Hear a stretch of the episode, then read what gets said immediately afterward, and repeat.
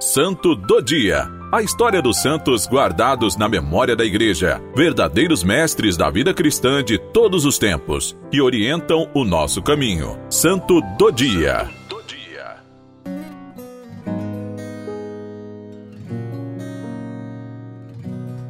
Hoje, vinte e dois de novembro, celebramos Santa Cecília. Santa Cecília era uma nobre jovem romana. Foi martirizada por volta do ano duzentos e trinta, durante o império de Alexandre Severo e o pontificado de Urbano primeiro. Seu culto é antiquíssimo. A basílica a ela dedicada no bairro romano de Transtevere é anterior ao Edito de Constantino.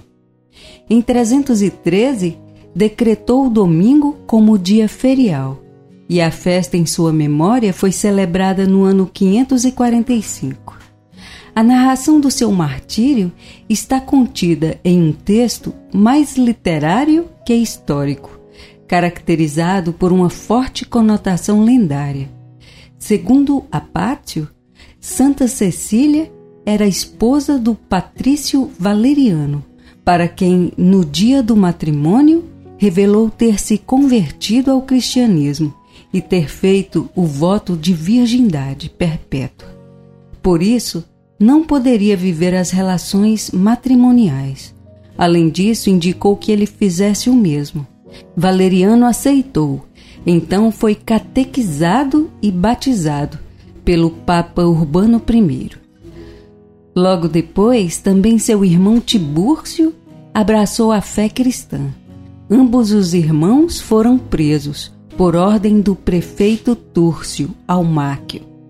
Após serem torturados, foram decapitados junto com Máximo, o oficial encarregado de levá-los ao cárcere, mas que ao longo do caminho também se convertera e por isso morreu junto a eles. Por conseguinte, Amácio decidiu também matar Santa Cecília. No entanto, ele temia as repercussões por uma execução pública, visto a popularidade da jovem cristã.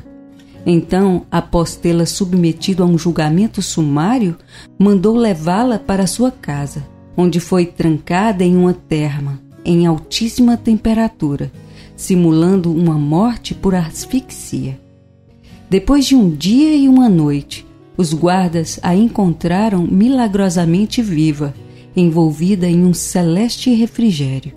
Assim, Almáquio mandou decapitá-la, mas apesar de três golpes violentos na nuca, o algoz não conseguiu cortar sua cabeça. Santa Cecília morreu após três dias de agonia, durante os quais doou todos os seus bens aos pobres, a sua casa à igreja. Não podendo mais pronunciar sequer uma palavra, continuou a professar sua fé em Deus, uno e trino, apenas com os dedos das mãos. Foi dessa forma que o pintor Stefano Maderno a esculpiu na famosa estátua, que ainda se encontra sob o altar central da basílica a ela dedicada.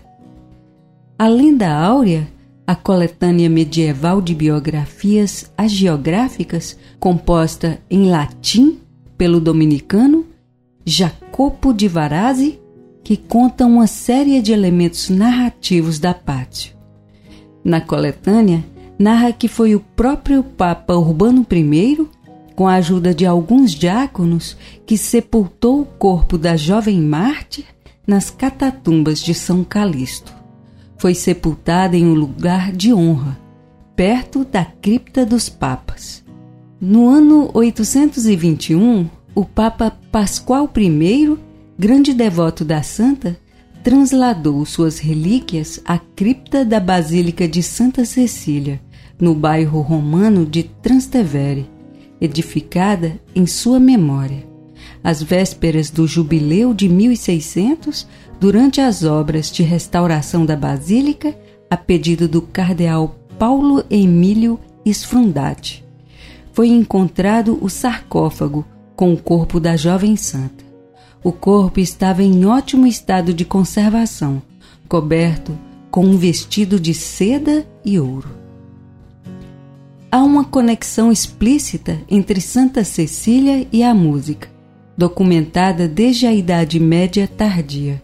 O motivo deve-se a uma errada interpretação, segundo alguns, de um trecho da Apácio, segundo outros, da antífona de entrada da missa, por ocasião da sua festa onde se lê: enquanto os órgãos tocavam, ela canta, em seu coração, somente ao Senhor.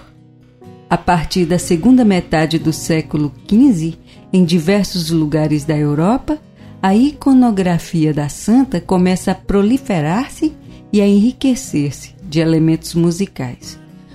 O Êxtase de Santa Cecília, obra-prima de Rafael Sanzio para a igreja de São João do Monte, em Bolonha, que a representa com uma mão em um órgão móvel e em seus pés vários instrumentos musicais. A obra confirma a íntima ligação da Marte romana com a música. Ela já era invocada e celebrada como padroeira dos músicos e cantores. Foi dedicada a ela a Academia de Música, fundada em Roma em mil quinhentos e oitenta e quatro. Santa Cecília é para a Igreja um grande sinal de fé e pureza, pois ela permaneceu fiel aos seus votos de virgindade, mesmo em meio às ameaças contra a sua vida. Escolheu abraçar o martírio do que renunciar seu amor total a Jesus. Torna-se, então, um exemplo de mulher forte na fé, convicta no amor. Portanto, é padroeira da música, porque cantou com a sua vida uma canção de amor a Jesus.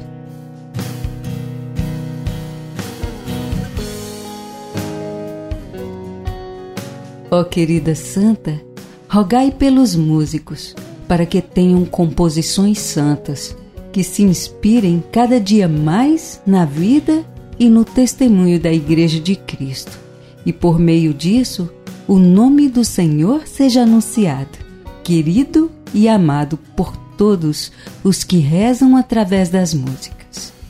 Por nosso Senhor Jesus Cristo, vosso Filho, em unidade do Espírito Santo. Santa Cecília, rogai por nós.